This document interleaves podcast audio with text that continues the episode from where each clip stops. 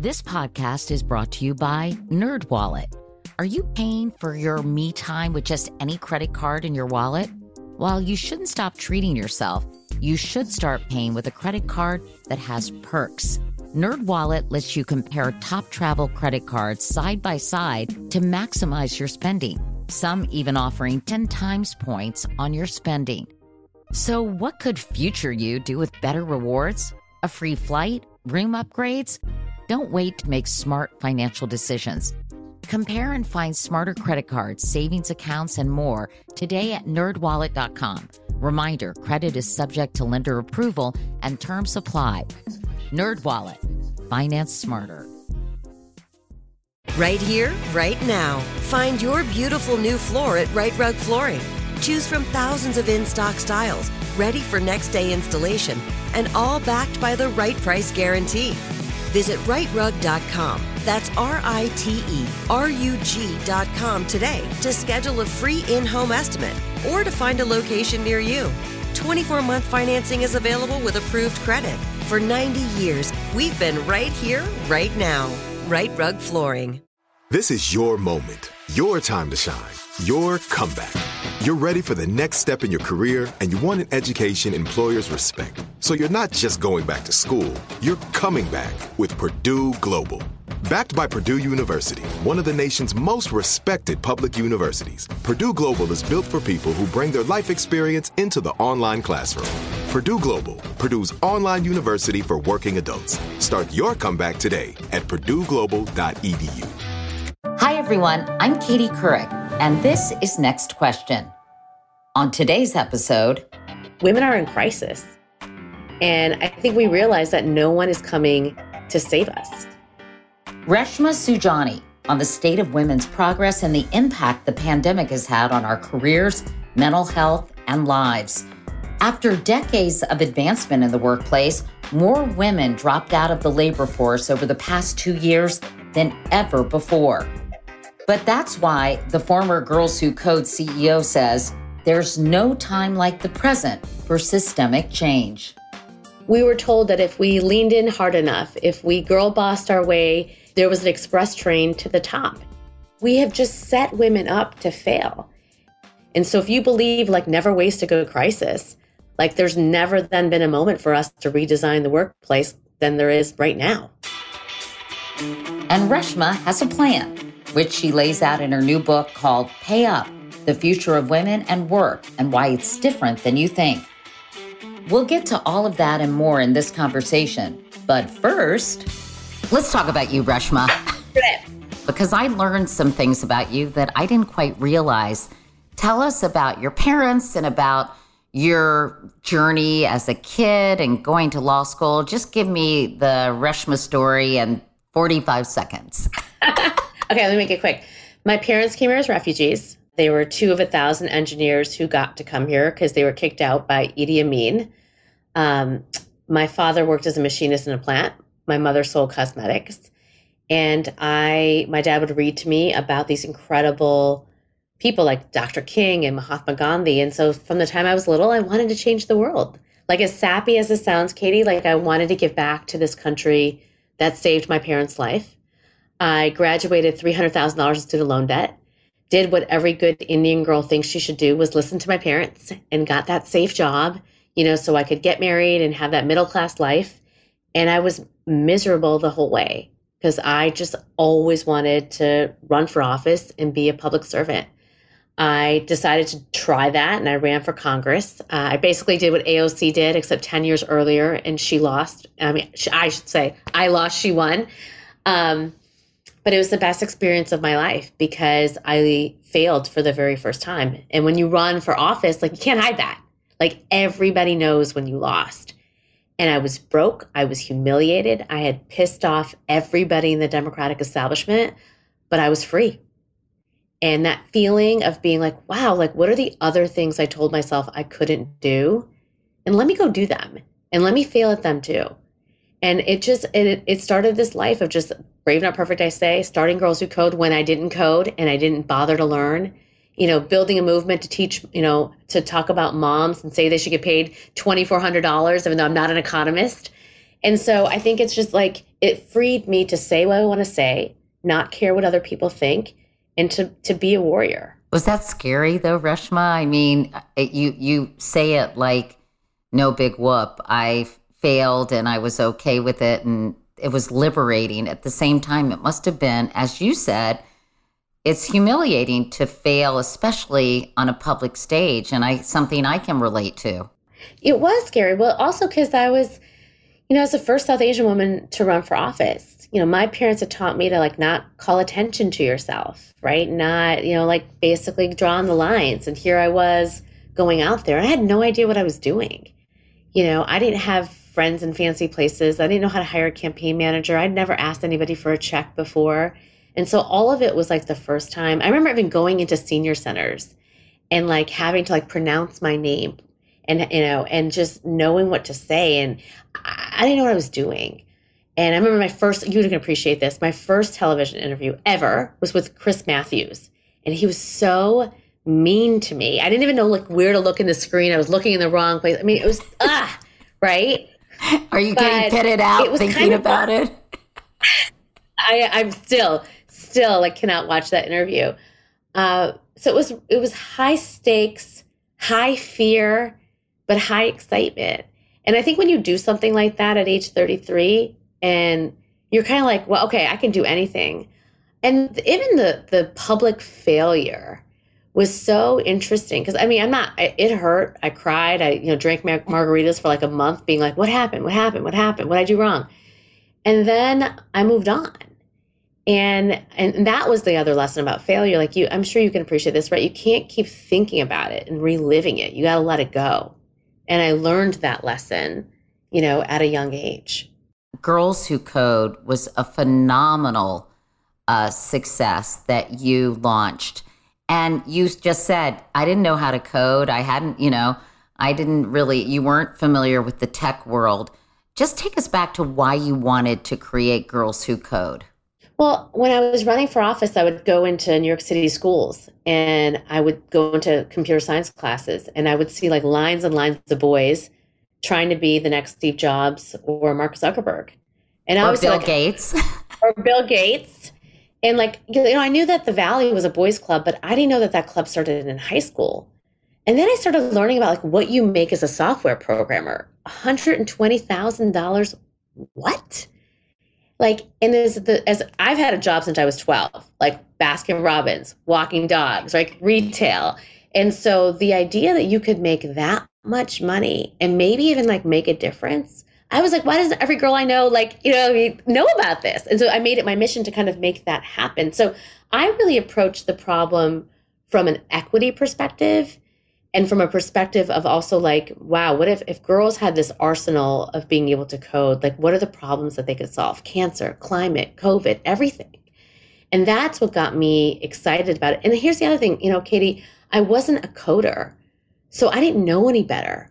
I wasn't in those computer science classes with those microaggressions. I didn't go to a Google interview and people get asked, you know, what am I doing afterward? Like I didn't face the sexism and the discrimination, you know, and all of the barriers. So I went at it like, let's go do this. Like, let's go build this massive pipeline and like infiltrate every single tech company.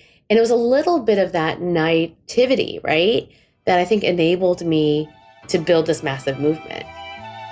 When we come back, why we can't just girl boss our way to the top. Reshma's action plan, right after this.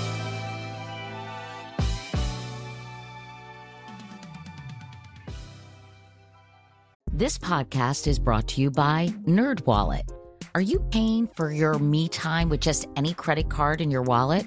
While you shouldn't stop treating yourself, you should start paying with a credit card that has perks. NerdWallet lets you compare top travel credit cards side by side to maximize your spending. Some even offering 10 times points on your spending. So, what could future you do with better rewards? A free flight? Room upgrades? Don't wait to make smart financial decisions. Compare and find smarter credit cards, savings accounts, and more today at nerdwallet.com. Reminder credit is subject to lender approval and terms apply. NerdWallet. Finance smarter. Right here, right now. Find your beautiful new floor at Rite Rug Flooring. Choose from thousands of in stock styles, ready for next day installation, and all backed by the right price guarantee. Visit riterug.com. That's R I T E R U G.com today to schedule a free in home estimate or to find a location near you. 24 month financing is available with approved credit. For 90 years, we've been right here, right now. Rite Rug Flooring. I'm Katya Adler, host of The Global Story. Over the last 25 years, I've covered conflicts in the Middle East, political and economic crises in Europe, drug cartels in Mexico. Now I'm covering the stories behind the news all over the world in conversation with those who break it. Join me Monday to Friday to find out what's happening, why, and what it all means. Follow the global story from the BBC wherever you listen to podcasts.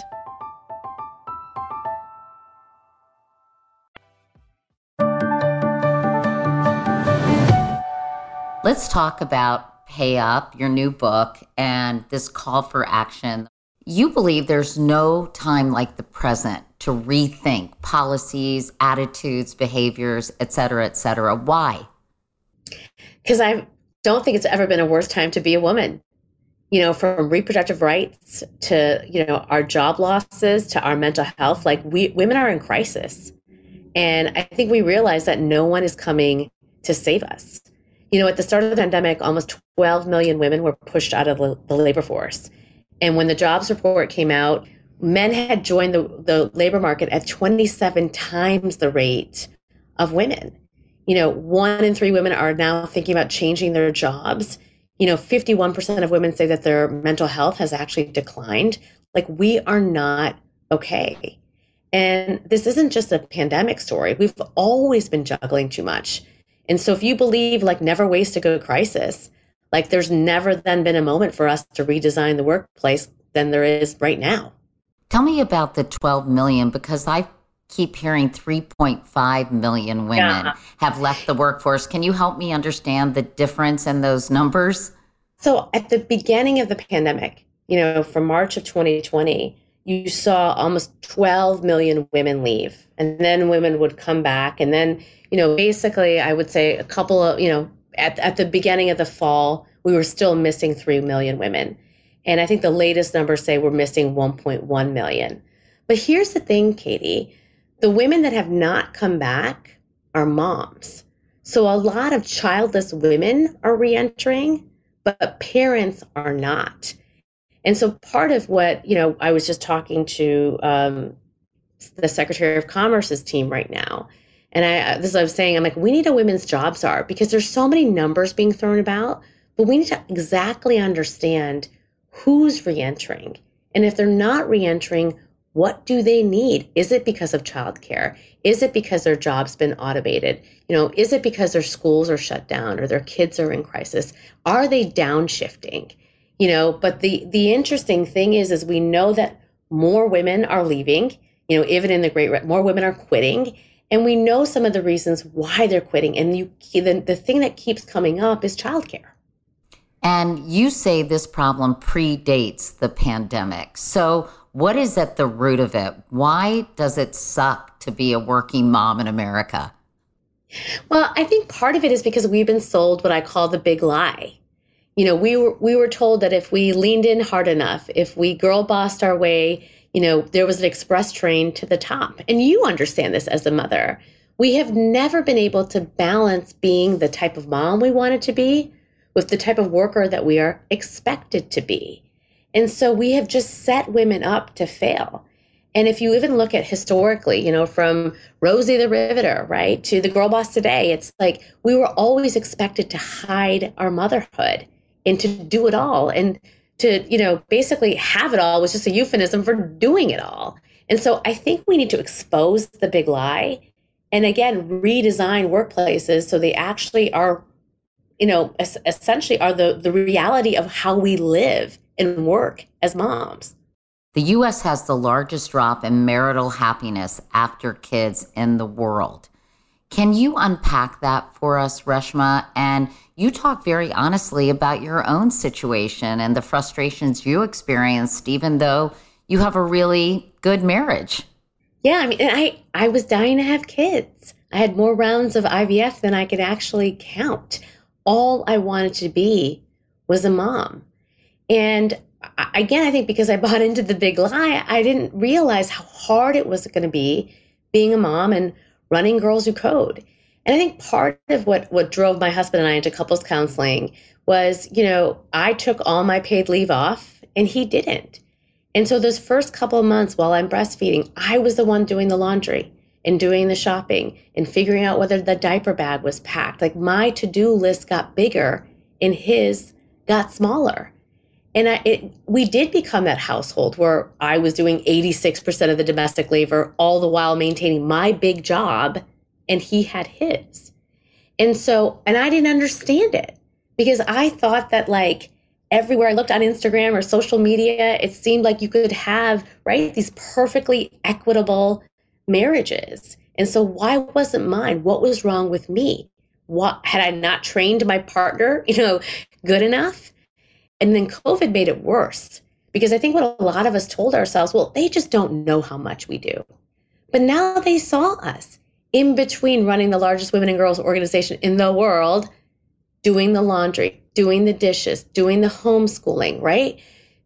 It wasn't that they didn't know, but it didn't matter because part of the problem had always been that that work, that domestic work, has never been valued. And so it hasn't been prioritized for them, so they didn't do it. In fact, Melinda Gates writes that women do an average of seven more years of work if you account for everything they're doing inside the home in terms of taking care of things that you just mentioned, in terms of raising kids. I mean, couldn't you just have a heart to heart with your husband and say, listen, honey, this is not working for me. And if you don't start, you know, pulling your weight, this isn't happening. That's what I would have done. Well, I think that's, I think I did. I think we have, I mean, look, look, I'm outing him in a book, right? So it's like, you know, he's definitely, his to do list has gotten bigger. But the point is still, Katie, right? Why is that our, that becomes our problem to fix?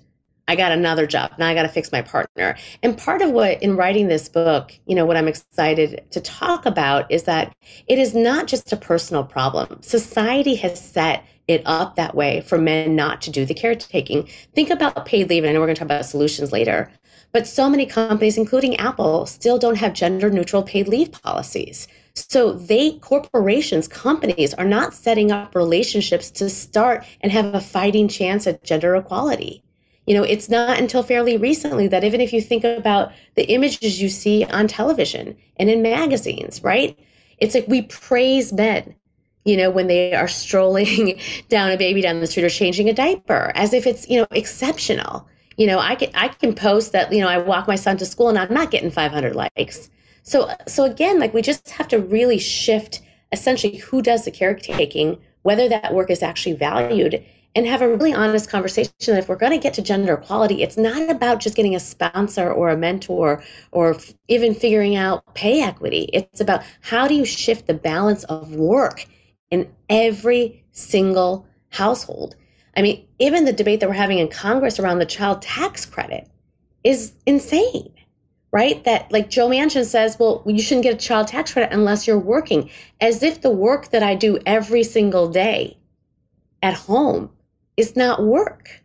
Explain that for us for people who may not be following the legislation, what the tax child credit would do and why it is problematic if it's only for working moms.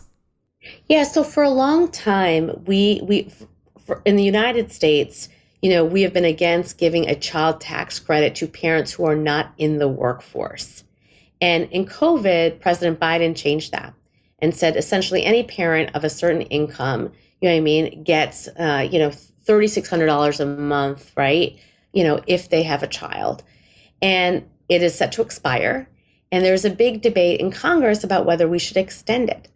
And Senator Manchin has been against extending it because he thinks that it, you should only get it if you are a parent in the workplace. And so what he's saying is that you should only get it if you are a parent that is working and that if you're not working, you're not entitled to a benefit.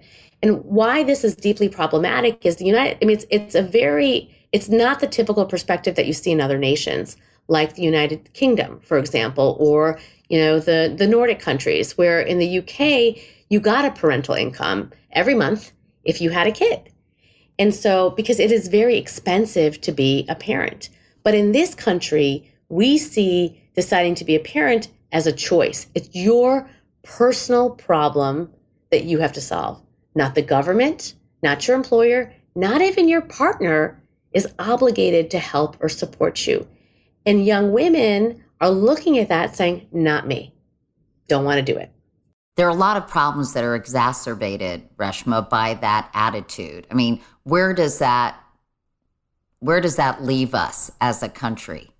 Yeah, I mean, one, it leaves us of, I think, never getting to gender equality unless we start investing in uh, in these types of policies, whether it's the government or whether it's you know um, companies. Like let's take childcare for example. It is very clear by the data that the that the million women that are not entering the workforce, re-entering, or who have downshifted, right? Because we're not talking about that either. Um, it's because childcare is not affordable we still have half of our daycare centers that are shut down. I think they say childcare costs have gone up by, you know, 40, 50%, you know, during the pandemic. And so, you know, if we do not solve childcare, you'll never get women to return to the workforce in the same place that they have been historically in the past, which means we're going to lose out in the diversity, you know, and by extension in, you know, the innovation of our country and the long-term economic success of our nation is actually going to suffer. And so, right now in government, you know, President Biden had proposed that we have a 7% ceiling on the amount that you'll spend on your child care. You know, that bill is not being passed in Congress right now. And so, you have rising child care costs, no intervention by the government. And so, one of the things I argue in the book is that we've got to start asking companies to start subsidizing childcare you know, right now, less than 20% of companies subsidize childcare. But as we're having a race to the bottom in terms of salaries, and we're in the middle of this talent war, one of the things I think that companies should be considering is starting to pay for childcare as a way to retain and attract talent. Don't you think on on the one hand the pandemic made things terrible on the other we have some additional forces that seem to be encouraging people to make a change. We have work at home policies. It seems like employers are having to be more flexible. As you said, there's a worker shortage. Aren't all these things going to push companies in the right direction, Reshma? I mean, it's interesting. Like my book's coming out at the two year anniversary of the pandemic. And I have not seen as many policy changes from companies as I would like you know, they're still offering like free museum tickets and egg freezing, but they're not paying for my childcare. They're not incentivizing men to take paid leave and tying it to their compensation. They're still resisting flexibility and remote working. So I do think that while one would think, right, if you were a CEO today, I mean, certainly as a CEO, right, that this is the time to start maybe redesigning and rethinking about uh, how we've traditionally done things, I think the knee jerk reaction is to go back to where it was before. And, and part of that is because I think that the, the folks who need the most amount of redesign are working moms, and we are the most tired. You're having a you know constituency group that is exhausted, higher rates of mental anxiety and depression, you know, and and and at the same time, we are the ones who need the change. And so this is also why, which is very fascinating, Katie, that the that women are qu- quitting it at, at, much higher rates than men. So I rather quit my job than say, hey, you know what, I need flexibility. You know what I mean? I need support here or there because we're so used to this being told to us is our personal problem that you don't get to ask for support. That we're still breastfeeding in closets. You know what I mean? And hiding pictures of our kids and lying about going to our kids' soccer game or doctor's appointments because we're, we're supposed to hide our motherhood. We're not crazy for doing that. That is what we have been taught that the way to succeed, the way to get the corner office is to basically pretend you're not a mom.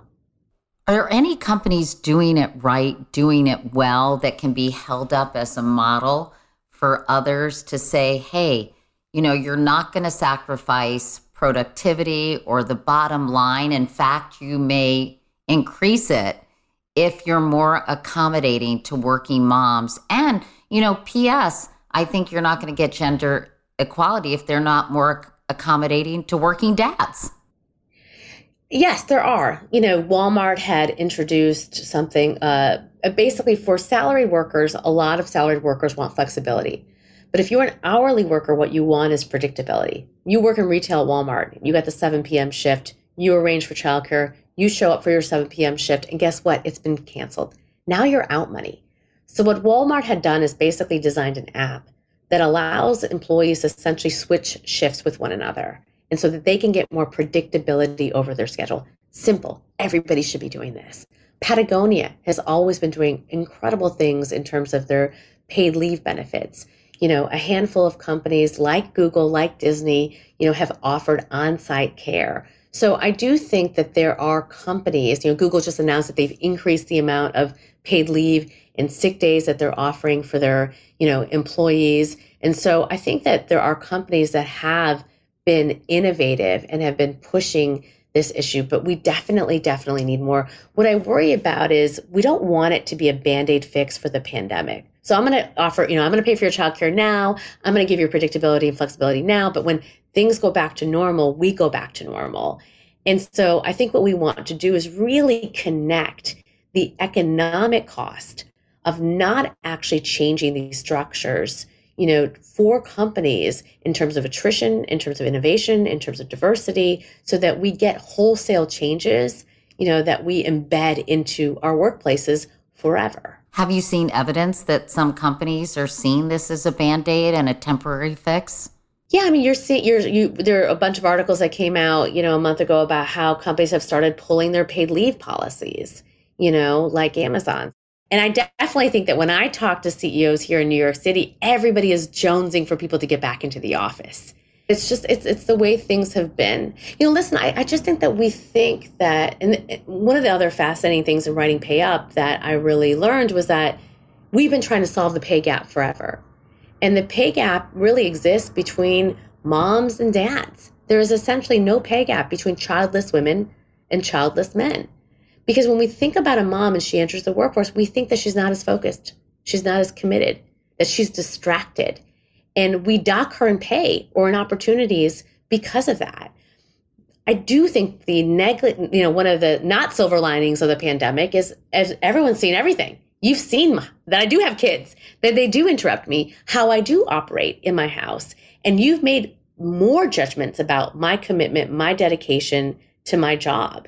And so I think that women are being more penalized, you know what I mean, for their caretaking than they were pre COVID because we were hiding it before then. And so I, I, I do think the cultural shift of like, you know, like you would think, right, that we all would have gotten a memo being like, what do you need? I see that schools are closed. You know what I mean? And that all the data has been out there. There's an article written every one minute about this, but none of us got that memo there has not been this declaration of companies who are saying, we stand up for mom. We're going to bail out moms and we're going to ask them what they need and we're going to redesign our workplaces, you know? And so we have got to demand that. And so one of the things I'm trying to do with Pay Up is ignite this, you know, this workplace organizing and to say to moms, you, it doesn't have to be this way.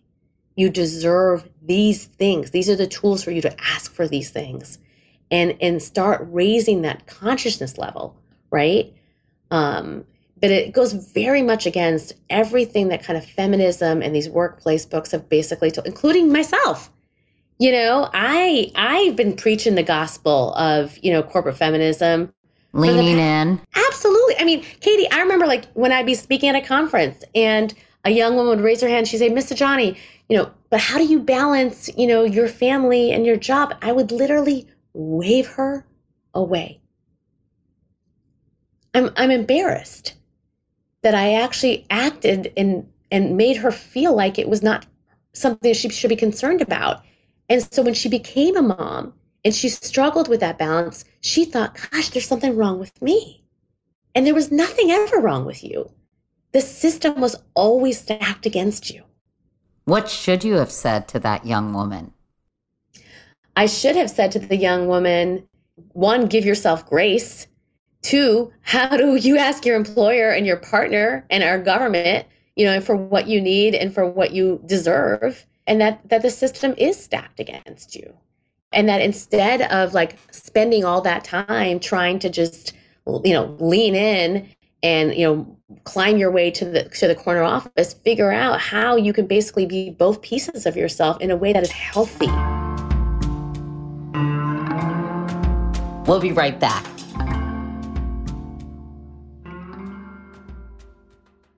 This podcast is brought to you by nerdwallet are you paying for your me time with just any credit card in your wallet while you shouldn't stop treating yourself you should start paying with a credit card that has perks.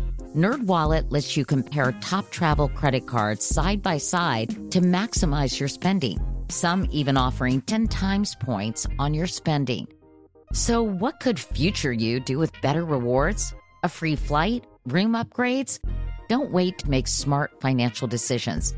Compare and find smarter credit cards, savings accounts, and more today at nerdwallet.com. Reminder credit is subject to lender approval and terms apply. NerdWallet, finance smarter. Right here, right now. Find your beautiful new floor at Rite Rug Flooring. Choose from thousands of in stock styles, ready for next day installation, and all backed by the right price guarantee. Visit riterug.com. That's R I T E R U G.com today to schedule a free in home estimate or to find a location near you. 24 month financing is available with approved credit. For 90 years, we've been right here, right now. Rite Rug Flooring. I'm Katya Adler, host of The Global Story. Over the last 25 years, I've covered conflicts in the Middle East, political and economic crises in Europe, drug cartels in Mexico. Now I'm covering the stories behind the news all over the world in conversation with those who break it. Join me Monday to Friday to find out what's happening, why, and what it all means. Follow the global story from the BBC wherever you listen to podcasts.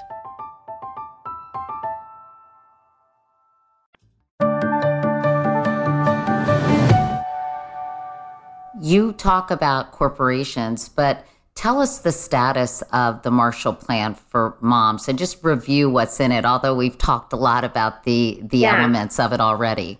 Yeah, you know, when we we when we launched, we are really focused on making sure Build Back Better passes. And the the components of Build Back Better had the things that my PTA moms said that they needed to return back to work better, you know, which was affordable childcare, paid leave, opening up schools safely, you know, retraining for women who have been automated out of the workforce and getting rid of the motherhood penalty.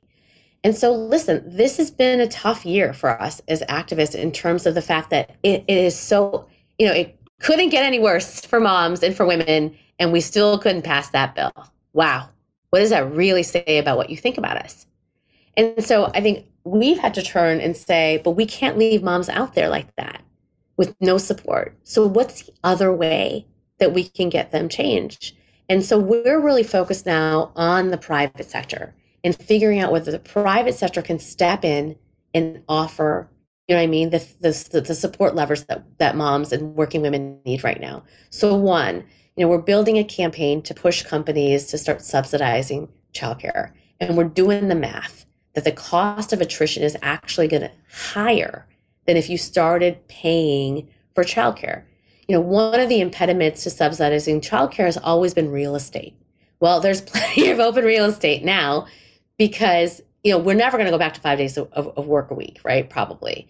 So this may be an opportunity, right, to start building, you know, I mean, in, you know, in office care, you know, for working parents. And we need to start exploring that, you know, in second or other levers like providing cash, you know, backup care. Again, all the different ways that we can actually start taking on that piece of childcare. You know, the second thing is, is it's not enough to talk about paid leave without basically starting trying to push companies to push men to take it too at the same levels as us. How do you make that happen? Well, one basic thing is you should have gender neutral paid leave policies. There is no reason why any company should be offering 12 weeks to women and four weeks to men to dads. No, no reason. You know, and secondly, even more so, I think we should be tying performance or compensation to whether you do take leave. You know, you don't, companies shouldn't get to tout, oh, we offered paid leave. Well, nah, I want to know who's taking it. Who do you offer it to? Who takes it? What's your culture? Do you gaslight men when they do? Because all the data shows that, like, men, you know, less diabetes, less heart attacks, you know, live longer when they spend time and care for their kids. They want to do it. But they're penalized. But they're penalized when they do. And I'm sure you've seen this, right? Well, you know, you've admitted to having an anti mom bias at points in your career. And I have to say, I remember somebody taking paternity leave when I was working at Yahoo and thinking, oh, what? You know? So it's one thing to, to, want to support these policies, but when push comes to shove and like somebody you need at work is gone for 12 weeks, you're like, shit, I, yeah. I don't real, I'm not digging this. Yeah. I listen, I, same thing for me. I mean, at Girls Who Code, like almost 99% of my uh, employees were women and somebody was pregnant all the time. Somebody was out all the time. And there were moments I'm like, why have I offered this generous leave? You know, and I'm a nonprofit. But I think the thing is, is like it is the right thing to do for society. And I will say, every time we did, we inspired loyalty. We had low rates of attrition, and people people stayed with you because you helped them during a tough time in their lives, and it mattered. And so I think the benefits essentially outweigh the costs. Um, and so I, I think we just have to keep reminding ourselves. I also just think that like you know, it's interesting. I think Norway is a good test example for this is that when they started putting policies like this into place, where essentially you would have to take it or lose it or tying it to compensation, you know, they went from like a small percentage of men taking it to the overwhelming amount of men taking it. And the entire culture of caretaking changed dramatically. You know, I have two boys and I I want and I I have to make a conscious effort every day every day to get them to to be caretakers one of the reasons why we have a shortage of nurses and teachers is because we don't have any men going into those professions. You know, and those professions, especially in home care, are the future. So, like, men rather go on unemployment than work in those jobs. What is that saying about our society, what we have taught men? And so that has got to shift. And you know, and finally, the thing I've think, been thinking uh, again, we talk about in the book is mental health. You know, I know I've had a lot of friends who have gone, you know, into rehab, you know, who addiction issues have popped back up, you know, during the past couple of years that are just really, really struggling. You know, they're losing their temper, losing their patience, are just not sleeping, exhausted, just all of it are the worst kind of health state that they've ever been. And now we're saying, well, come back to work. And doors are open and women are coming back not fully there. Because at the same time, we're having to manage what's happening with our kids. I mean, my two children, you know, my two year old, you know, uh, can't talk. And I have a someone, a speech therapist come. He's two. And I have to take him, he is like 0% weight. So, like, all of this is pandemic related. My seven year old has anxiety and eats his clothes you know and and so i my mind is always focused on on them and how am I helping them? How am I healing them? And then I gotta worry about me. And so I think so many of us as parents are in this state of mind. And I do think that companies to acknowledge that there is that I I I bear that burden of my kids' mental health a little bit more than my husband does. And not because he doesn't, he doesn't love and care them and all that, but, the, but there, it weighs on me and I think it weighs on moms. And this goes back to like, we're not going to stop being who we are. And moms and, and our worrying or our caring or our obsessing, right? Like it's who we are. And, and I think that that's going back to companies. I feel like they have to accept us for who we are and recognize and provide us the support in this moment, you know, so we don't have to downshift our careers and we don't have to choose between our job and our kids. What about government solutions? Have you given up on that? No, and it, uh, you can't. We can't give up on that, right? Because even if the private sector starts offering some of these solutions, it won't reach everyone, and we've got to reach everyone. It's not right if the corner office person who works at Walmart, you know what I mean, gets paid leave and affordable childcare, but the person working in the store doesn't. And we don't want to create a society where depending upon, you know, how much money you make or the color of your skin, you know, determines whether you can or cannot have a child or thrive, you know, in your mental health. And so we need government to act. I think though that moms we we need to organize too. You know, if you think about every major mothers movement that's out there, it's always moms organizing for their kids. Drunk driving, guns, you know what I mean, climate, you name it. But moms have to start organizing for moms. And maybe it was too much to ask, right?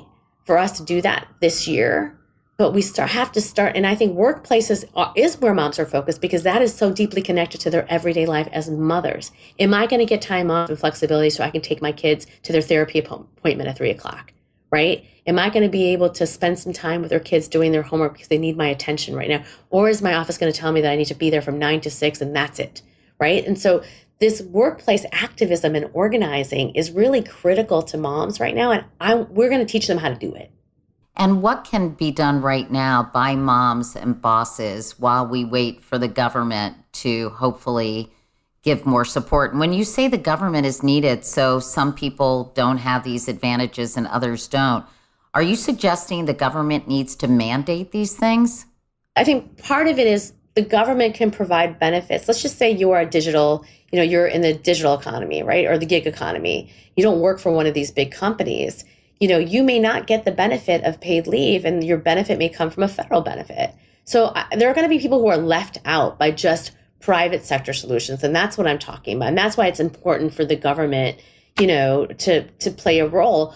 Also for us when we think about so and this didn't happen with paid leave in the way that I think we would all have wanted it to, which is when, you know, Google is offering paid leave, who are they offering it to? should they be making sure that every single one of their suppliers and customers, you know I mean, gets access to it as well? How are we making sure that companies that have hourly employees and salaried employees offer the exact same benefits to both? And I think in this moment, that's what we have to actually demand. And I think the government can actually help put the pressure on the companies to make sure that when they're providing those benefits, they're providing them to all of them. Almost like an OSHA, if you will but for employment. Does that make sense? Yeah, that makes sense. I think we have to like the data has always been clear that that childcare in particular like is very similar to healthcare.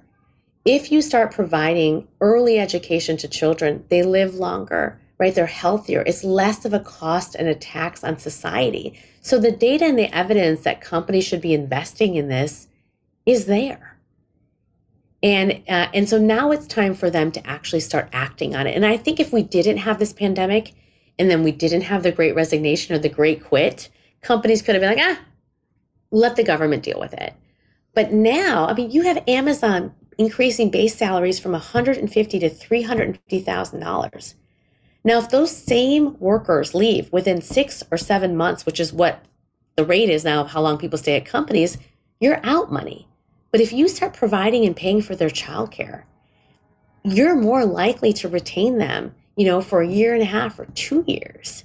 And so you're there's a savings. And so again, I think the incentives in this moment are leaning towards, you know, it making a lot of business sense, right? For you to like pay up, right? And start offering, you know, these benefits, services, support to what will ultimately be to working moms because two out of three caretakers are women. It's business as usual in terms of what you're dealing with, Reshma. Deeply entrenched uh, attitudes that have existed for a very long time, uh, business practices that haven't been challenged. And, and so, are you still optimistic that things can change? Because if I were you, I think I'd feel overwhelmed almost every day. Oh my God. I, I, oh, I'm so fired up every day. I'm so fired up every day because I feel like we have a once in a lifetime opportunity. It's the way I felt like when I started Girls Who Code 10 years ago. Like, I think if you could marry the fact that businesses have to do something with the fact that I think working women and our allies have finally seen that, like, this is not working and I got something has to change. and we're at our breaking point, if those two things can come together, it could be a perfect storm for that, you know, for us in a good way. And that's what I'm betting on. Um, and so in some ways, not passing Build Back Better was kind of like this, see, they really don't give a shit about us, right? And like that no one is going to save you. That we have to start demanding and asking for the things that we deserve. And see, that's always, it's like, goes back to, that's always something that we as women have had, you know what I mean, to do in the first place. And I, I do think I was that, like, I was straight A student, went to Harvard and Yale, thought if I did everything right and had the perfect resume that I would just get to be a CEO. They would just pull out the red carpet. It didn't matter though. It didn't matter how smart I was, how hard I tried, how prepared I was.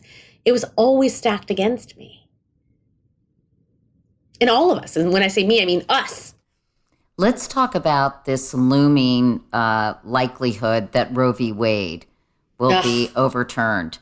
Um, how does that fit into the equation, and and where does that put working women in general? I mean, I wrote an op-ed about this that um, that essentially this goes back. This is now you know the private sector has kind of not dealt with Roe v. Wade and reproductive rights because I think they never thought maybe the moment would come where we would be sitting here with a very likely chance that Roe v. Wade is going to be overturned. And so, yet again, now it's up to businesses because to provide, you know, basically provide abortion access to their employees. I mean, I think I wrote in my op ed like one out of three employees will have an abortion at some point, right? So, this is like the vast majority, you know, of their population. And so they have to think about how they're going to actually protect, support, you know I mean, the, the right to choose. How can they do that though, Reshma? You know, if, if if it will be okay for states to ban abortion and working women having to go you know, get the day off and travel to another state and many of them can't even afford abortions, right? I mean, it's it's just saying that companies need to help. Like what does that mean and what does that they look need to like? pay for it like if if I'm employed and I live in Texas and that Texas has now you know outlawed abortions, you're going to have to pay for me to ha- get to New York City. You know what I mean? My flight, my airfare, the cost of it. You know, it is now your problem. And and and I think that this is also the cost of when companies actually don't stand up and speak out. You know, and join the fight. I think we have to. You know, they have to basically play a role in the re- ram, play a role in making sure that this right exists for women. It's such a political hot potato. I have a hard time imagining, even if it should be done, companies being like, come to us if you need an abortion. We're going to take care of it for you and we're well, going to help you. Some have Salesforce. Uh, I'll tell you this: when I wrote this article, I have, I have, I am still getting emails from ERGs basically being like, "We had a big conversation about this, you know, at a human resources meeting," because I think they know that it's coming. And also, millennials are asking them, what are your policies on this? So, going back to the great resignation and who's actually coming back into the workforce, it's childless women. It's the very women, you know, I mean, in, actually, it's not true because the vast majority of those who have abortions are mothers, you know, but it is women who who who care about this right and want to know your position and want to know whether you are going to actually help them pay for protecting that right because you're choosing to stay in a stay in a state and do business with a state who has taken away my right to choose. It just is kind of amazing that we're even discussing this. Yes, I never thought we'd be discussing this as a real as like a real thing. What is the solution, Reshma, when all is said and done? You know, we've tackled so many different aspects of this problem just in this conversation. But to wrap things up, what what can we all do? And what can moms do? What can businesses do? What should the government do? How can we make things better? Yeah, I mean, I think the first thing you have to realize is one, we've all been sold a big lie. And and that the way that we have think, been thinking about women's equality in the workplace um, has just been wrong. And I think COVID exposed that. Mm. And so there is no express train to the corner office you know, we have to have the support that we need from the government, you know, from our partners to thrive, not just in our careers, but like in our lives. you know, and we got to have choices to re-enter and exit the workforce without penalty. You know, we have to be able to not have to hide our motherhood and work at a place, work in a society where we're free from bias and where motherhood isn't viewed as a distraction or you know disintegrate, you know, uh, denigrated, but it's actually lifted up and celebrated. Where our mental health is viewed as important as our output, right? And well, we have to stop asking women to do more and start asking institutions to pay up. And in my book, I talk about some real clear ways what we need from the government and what we need from our employers to actually get there and what we need to do for ourselves. You know what I mean? To protect our mental health um, and to stop feeling like this is our problem. We screwed up. We've made a mistake. We're not good enough. We just can't handle it. None of that is true. I have to ask you also if you'd add to the list what we need from our partners. It seems to me that this should be a discussion as important as do you want to have kids? Are you willing to share in the responsibilities that it you know that it takes to raise kids and to and to keep a home? Yeah, that's right. And and, and look, if I when I have that conversation with my husband, because again, I'm, I'm Indian, you know, very paternalistic culture, right? Like, and so I was very clear that if I was going to marry an Indian man, and I was going to do what I wanted to do in the world, that we had to be clear on what our like, you know, what the ratio was, right? Like, and I was, I was wanted him to do 60 and me to do 40. You know, that was like my dream. But I do think that when you actually get married and, you know, the, the things shift and not because you didn't make the deal or didn't have the conversation, but also, you know, I'll find, and I write about this in, in my book, you know, Nihal and I have a deal where, you know, he does nights and I do mornings but if I'm sitting around, you know, at six o'clock at night, he'll be like, "Hey, can you warm up the bottle? Uh, you just pay Sai, you know, give Sai his dinner real quick?" And so, even though we've had the conversation, so I got to leave the house and I walk around the block, go for a drink, maybe do my workout then, but I'm gone. And and and so there's there's no argument. And he's not like, "Well, where are you?" Right? It's just like if I'm there, I'm gonna just go get it done. So part of it is not just our partners, but our you know telling ourselves you know, as my friend Tiffany Dufu says, to like to drop the ball. You know what I mean? To center ourselves, to, you know, for lack of a better word, be selfish about our own self-care, right? And in my case, you know, to leave the house. A lot of women, I think, pretend like they want their partners to do more, but if their partner's holding the baby, they're going to make a beeline to the baby and say, No, I'll take care of it, or you're not doing it right. I mean, I have a lot of couples who have told me stories along those lines. That's why I think it needs to start early. I think you should start teaching your seven year old how to do laundry, how to wash dishes, how to do all these things around the house so it won't be seen in his eyes as a woman's job. And similarly, yeah. I, I, I applaud companies like Tide, and, and they're not sponsoring this podcast, by the way, but where they show a, a stay at home dad playing with his daughter and doing the laundry. You know, I think a lot of our our uh, ideas of what's a man's job and what's a woman's job really has to be upended. Yeah, it's true. I mean, my dream is to have like, you know, LeBron James and like, you know, Snoop Dogg doing like, you know, doing the laundry and the dishes and like our entire thing about like masculinity and what it means to, to be a man and to be a successful man who does what you know, it was very funny to me in some of these surveys that came out during the pandemic about homeschooling that, you know, women would be like, I'm the one who's doing the homeschooling. And men would be like, no, no, no, I'm the one who's doing it. But there's this real kind of perception amongst men that they are doing this work. You know, they are doing 50, 50%. And, you know, for us, every time a new survey that's done across the world, it's, you know, pretty like we're doing 86% of that unpaid labor over and over and over again. I don't have time for a midlife crisis. You know what I mean? You're too young anyway.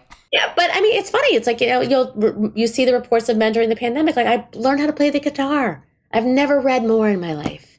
You know, it's and whereas we, our mental health is in the toilet. How can that be? When the same surveys, when you ask men and women that they're doing the exact same thing.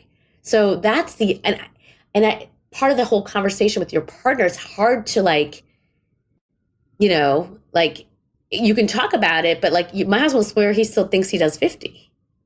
Well, you've given a lot of people a lot of food for thought, and I really admire the energy and passion that you've used to to really immerse yourself into this issue. Do you feel like you have a lot of other people who are joining forces with you, Reshma? Do you feel alone in this battle in some oh, ways? not at all. I feel like I have this massive like moms community on LinkedIn, right? Of just like like you know like people who are we're talking about this and seeing it and feeling seen. And i think that that's really important. I was you know i think that there are a lot of leaders out there you know both in government and in the private sector who are passionate about this issue.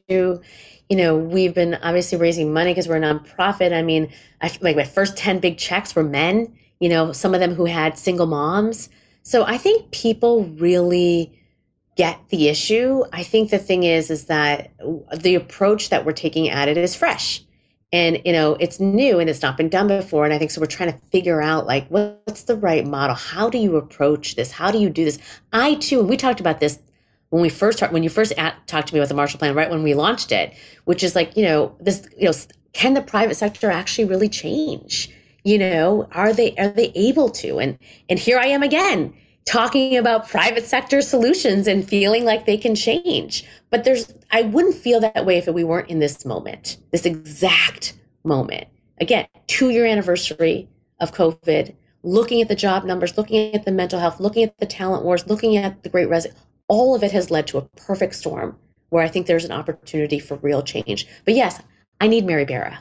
I need Vice President Harris. You know what I mean? I need Melinda Gates. She's supporting our work. So we got her, right? But we need women philanthropists, women in business, women CEOs, and just all of us moms and working women and our allies to stand up and say, all right, let's go.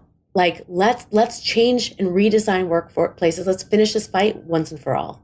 How have you changed your workplace in the face of this? Because I'm thinking, gosh, I started a media company with my husband. Are we doing enough to support working moms and working dads for that matter? I mean, listen, I if you had asked me two and a half years ago whether this is what I'd be doing, I would have been like, no way, Katie. I wasn't focused on this issue. Even writing pay up, I learned so much. And I feel like I'm a well read, educated woman that I just didn't know how many close misses, you know, how many how many wrong turns, how much of this had not been focused on in the, in the way that we needed to in, in, the feminist movement. I do think that there are a lot of CEOs, even female CEOs, who are not focused on this issue or have not been focused on this issue before, you know, that need to be. I want people to read this book to help them re-examine the way they have approached leadership, you know, as as as managers or as CEOs or as employees, and then to say, okay, what's the opportunity to do something different? So instead of doing a talk about, you know, uh, how to get a mentor, how to get a sponsor, let's do a talk about how to create gender equality in your home. You know, like we need to have very different conversations than we've been having in the past. Reshma Saujani, the book is Pay Up. And um, I'm I'm exhausted just listening to you, Reshma. But if, if if moms need an advocate, you are the perfect one. So thank you for all your hard work and thanks for for talking to us today. It's always great to see you, Reshma. I'm I'm always full of pride after I talk to you and and just so impressed. So thank you. Thank you, Katie. And thank you for everything that you did to elevate the voices of so many of us that are fighting. You were the original Energizer Bunny, just so you know. We learned from you.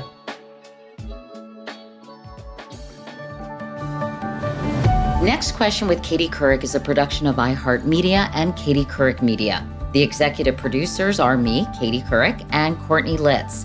The supervising producer is Lauren Hanson, associate producers Derek Clements and Adriana Fazio. The show is edited and mixed by Derek Clements. For more information about today's episode or to sign up for my morning newsletter, Wake Up Call, go to katiecouric.com. You can also find me at Katie Couric on Instagram and all my social media channels. For more podcasts from iHeartRadio, visit the iHeartRadio app, Apple Podcasts, or wherever you listen to your favorite shows.